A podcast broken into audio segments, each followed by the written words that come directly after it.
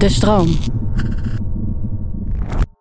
Hey, ik snap dat je je podcast wil luisteren, dus ik zal het kort houden. Want als jij het belangrijk vindt om duurzame keuzes te maken, kan ASR misschien helpen. Nou hoor ik je denken, hoe dan? Nou, bijvoorbeeld bij het duurzaam herstellen van schade. Of de premies die we beleggen volgens ons duurzaam beleggingsbeleid. Dat bepaalt waar we wel en juist niet in investeren.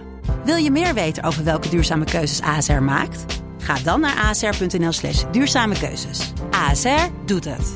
Zo, dan kan je nu lekker naar je podcast luisteren. Hey, ik snap dat je je podcast wil luisteren, dus ik zal het kort houden. Want als jij het belangrijk vindt om duurzame keuzes te maken, kan ASR misschien helpen. Nou hoor ik je denken, hoe dan? Nou, bijvoorbeeld bij het duurzaam herstellen van schade. Of de premies die we beleggen volgens ons duurzaam beleggingsbeleid. Dat bepaalt waar we wel en juist niet in investeren. Wil je meer weten over welke duurzame keuzes ASR maakt? Ga dan naar asr.nl slash duurzame keuzes. ASR doet het. Zo, dan kan je nu lekker naar je podcast luisteren. Want het kan dus niet zo zijn zeg maar, dat je bijvoorbeeld uh, NPO Radio 2 luistert. Ja. En dat dat dan op de maan weer kaatst. En dat je dat dan opvangt met je radiotelescoop. En dat je denkt, hé, hey, wat een gekke ster.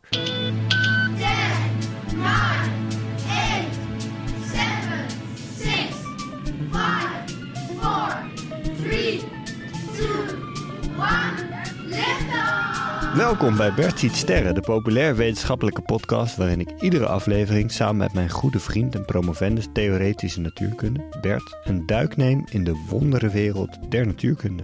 Eh, hallo Tim, ik ben Bert. Ehm, en we gaan samen een duik nemen in de wonderenwereld der natuurkunde. Normaal gesproken neem jij natuurlijk iets mee. Eh, maar ik had fanmail. Eh, en dan eh, ben ik natuurlijk de broertje niet. Maar is het fanmail aan jou of aan ons? Nou ja, het is fanmail aan de podcast, maar dat voelt dan toch een beetje als mijn fanmail. Oké, nou prima. Succes met de vragen en deze aflevering. Heel veel plezier. maar ik heb jou natuurlijk wel graag bij. We hadden fanmail. Leuk. Zeker, Thomas de Graaf, die vroeg zich namelijk af of er een podcast over telescopen kon komen.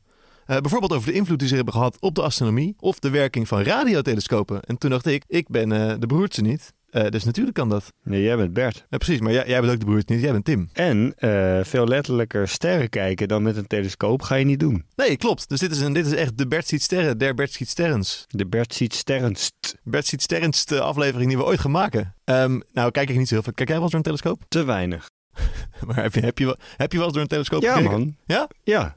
Ik ben wel eens naar zo'n sterrenwacht geweest vroeger. Gruwelijk. Ja, Ehm, het is echt heel vet. Klopt. Eh, ik vind het ook mega vet eigenlijk, maar ik doe het ook inderdaad ook te weinig. Ik was, toen ik in Amerika was, ehm, was er ook een sterrenkijkavond. Dat ik dacht, nou, toch maar even langs. Ja, dan kan je Heb gewoon... je Brad Pitt gezien? Precies, half, eh Hall of Fame. Eh, nee, ik heb wel Jupiter gezien. Het is echt wel best wel vet. Dan zie je gewoon die rode bal daar zo eh, lekker hangen.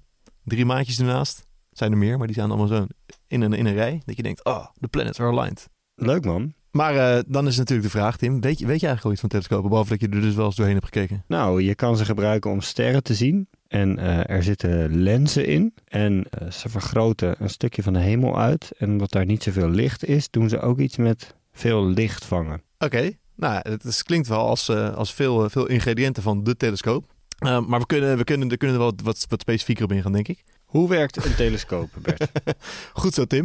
Nou, het idee van een telescoop is natuurlijk om sterren en andere lichtgevende objecten in de hemel in beeld te brengen. Eh, en inderdaad, de traditionele telescoop die werkt met lenzen. Eh, en dan heb je altijd twee lenzen. Je ziet het meteen voor je een telescoop. Zeg maar de klassieke oude telescoop in ieder geval. Dat is een grote buis met aan de ene kant een lens en aan de andere kant een lens. niet nog ertussenin om het nog beter te maken. Nee, nee, nee. Dus hij moet juist zo afgesteld zijn dat het licht vanuit de grote lens naar binnen valt. Eh, want die richt je op de hemel. En daar wordt het licht dat erin valt, wordt afgebogen. Zodat het dan bij het brandpunt bij elkaar komt, elkaar kruist. En dan in de kleine lens precies daar weer precies scherp opvalt. Zodat je hem scherp kan stellen. Daartussenin moet er juist niks gebeuren. Hoe zorg je ervoor dan dat het is 's nachts vrij donker?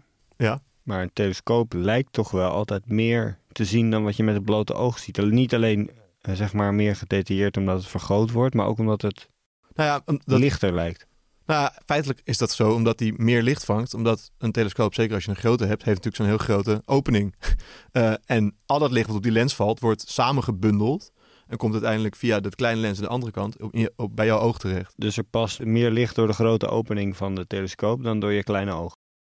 Nou ja, dat is op zich heel logisch. Maar dat is, en dit is in principe wel, wel gewoon hoe het werkt. Dus als dat andere licht valt anders ook wel op de aarde, maar dan valt het gewoon niet op jouw oog. Dus dan kan je het ook niet zien. Want zolang het niet op jouw oog valt, kan je het dus ook gewoon niet zien. En als je nou een telescoop omdraait, heb je dan een microscoop? Nou, een microscoop is in zekere zin een omgekeerde telescoop. Dus bij een telescoop eh, valt het licht op die grote lens en wordt het afgebogen en komt het in een kleine lens bij je oog terecht.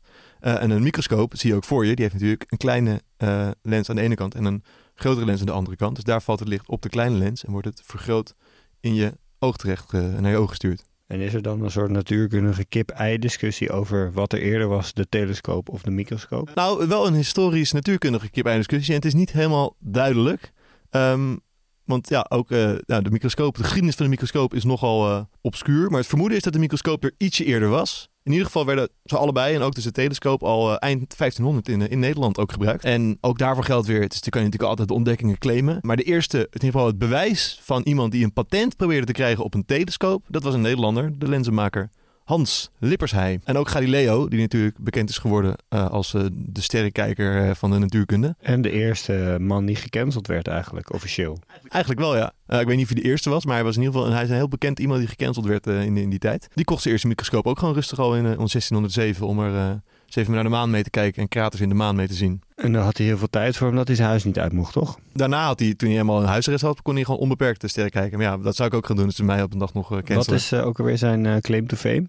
De suggestie dat de zon misschien wel in het midden van het zonnestelsel kwam te te staan en niet eh, de aarde, wat daarvoor altijd door de kerk eh, werd gepropageerd. Had hij dat door zijn telescoop gezien? Nee, natuurlijk niet, maar je gaat ook niet met een telescoop naar de zon kijken. Dat weet ik nog niet.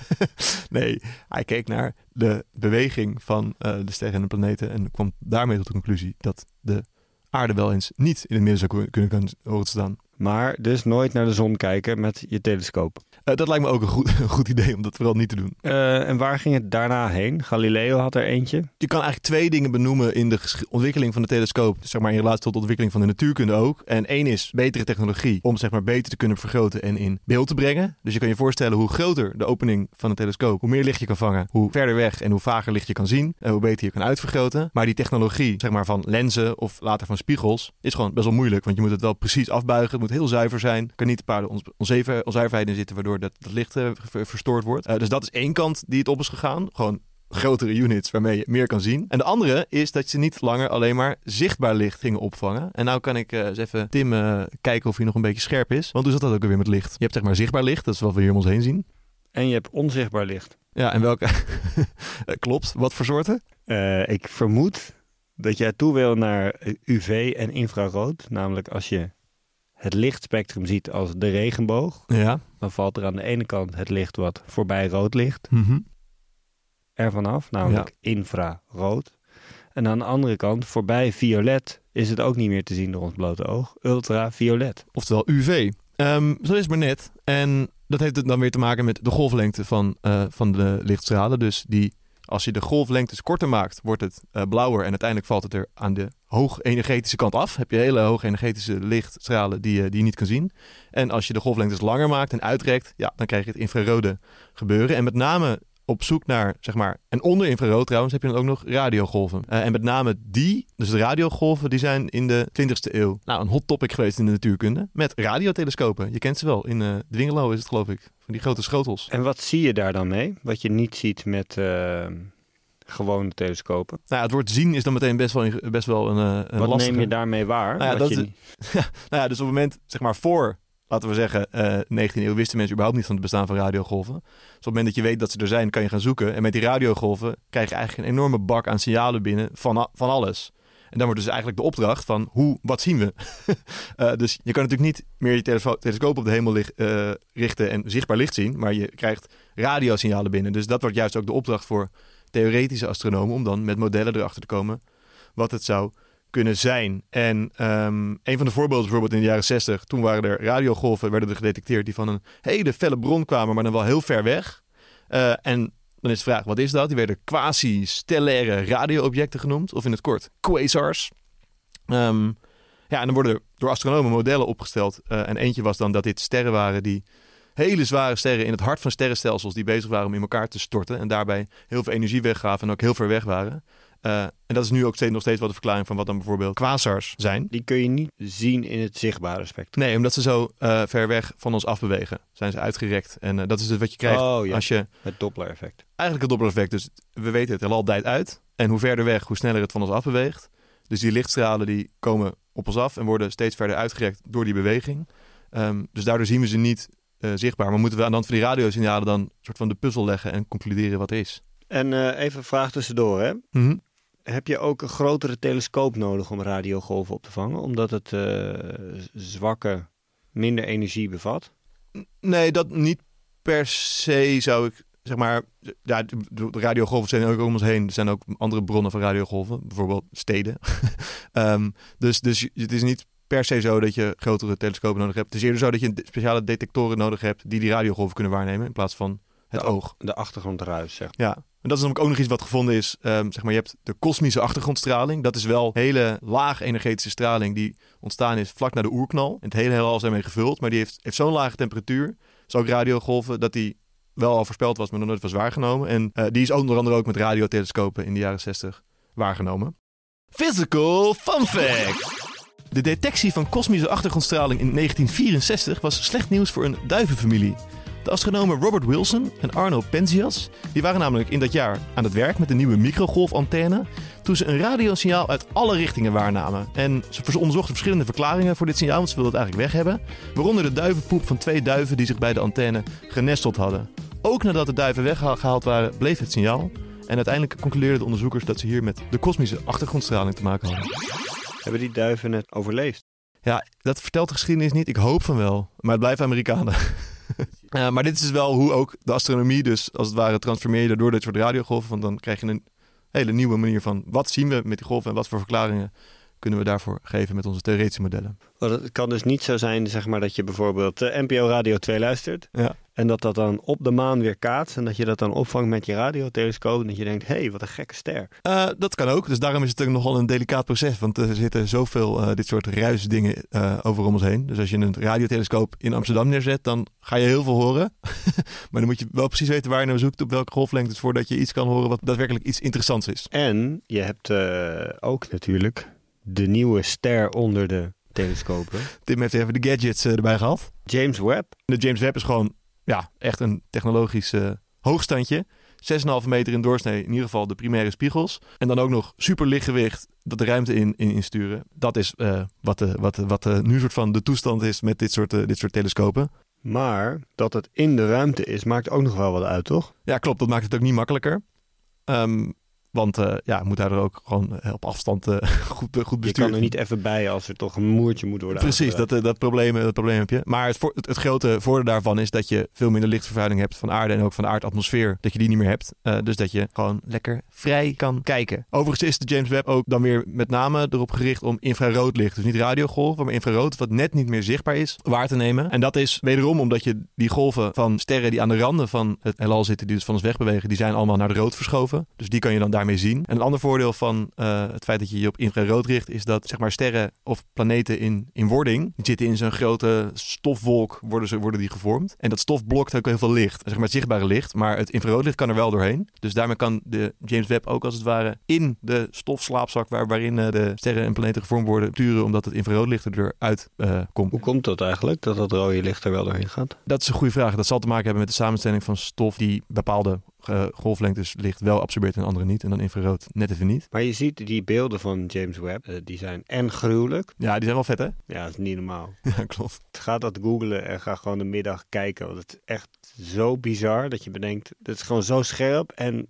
dan lees je hoe ver weg het is. Dat kan je niet eens meer voorstellen. Dus het maakt op zich niet zo heel veel uit. Maar het zijn gewoon zulke vette beelden. Klopt, dat spreekt echt tot de verbeelding. Maar ze zijn ook in kleur. Nou ja, ja, dat is waar. En dat is dus een beetje, eh, nou, ik zou niet zeggen vals spelen, maar er gaat wel een vertaalslag overheen. Want infraroodgolven kun je niet zien. Dus het is niet zomaar even een één op één vertaling van wat er binnenkomt. Licht van meerdere observaties, vaak ook nog dat op meerdere golflengtes gemeten is, wordt dan omgezet in een mooie kleurde afbeelding. En het is wel ergens op gebaseerd, maar het is niet, het is niet wat je echt zou kunnen zien. Is er iets wat James Webb ontdekt heeft wat echt bijzonder is of vet? Los van dat het gewoon mooier maakt? Wat er al gezien werd met andere telescopen. Volgens mij zijn er op dit moment nog niet echt baanbrekende dingen uitgekomen. Maar er wordt dus ook heel veel data vergaard die dan weer gebruikt wordt door astronomen. Dus, en dat is de kant die je zeg maar, wat minder ziet. Is het eh, is, is de kans dat James Webb buitenaards leven gaat? Dat je opeens zeg maar Star Wars gewoon een ruimteschip gaat zien? Nou, volgens mij is hij daar niet specifiek op gericht. Want er zijn ook weer bepaalde golflengtes waar we, waar we, waar we verwachten dat we dat zouden ontmoeten. Dat we dat zouden vinden. Maar eh, aan de andere kant, we hebben het wel over buitenaards leven gehad. Je weet het nooit, Tim.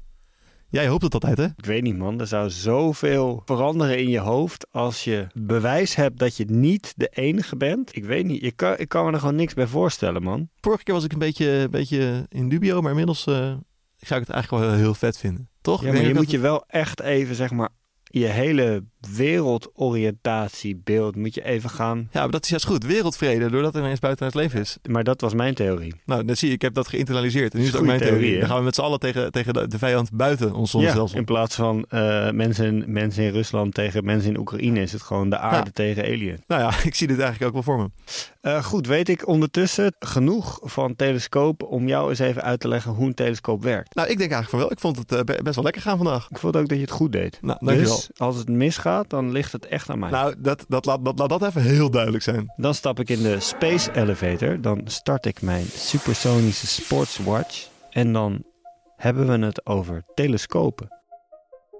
Telescopen zijn vaak lange dingen waarmee je naar sterren kunt kijken. En eh, dat dat beter werkt dan met je blote oog, dat komt van origine omdat daar twee lenzen in zitten. Namelijk een grote aan het uiteinde van de telescoop en dan een kleintje aan het begin van de telescoop waar je doorheen kijkt. En die grote die vangt heel veel licht en buigt dat samen in de kleine lens. En daar kijk je doorheen en daardoor komen dingen dichterbij. En eh, zie je dingen die normaal niet sterk genoeg zijn om te zien. Waardoor je dus sterren en planeten mooi kunt bestuderen. Dan is de vraag, hey, dat lijkt best wel op een microscoop. Hoe werkt dat dan? Nou, die dingen lijken eigenlijk best wel op elkaar. En het is ook niet duidelijk wat er nou eerst was. Daarna eh, zijn telescopen hebben zich flink ontwikkeld. Ze werden namelijk steeds groter en lichtgevoeliger, zodat er dingen worden, eh, zichtbaar werden die eerst nog niet zichtbaar waren. En telescopen hebben zich uitgebreid voorbij het spectrum van het zichtbare licht. En vooral infraroodstraling telescopen, dus radiotelescopen. Die eh, hebben allerlei ontdekkingen gedaan die met het zichtbare licht nog niet gezien waren, zoals kosmische achtergrondstraling. Dan de meest tot de verbeelding sprekende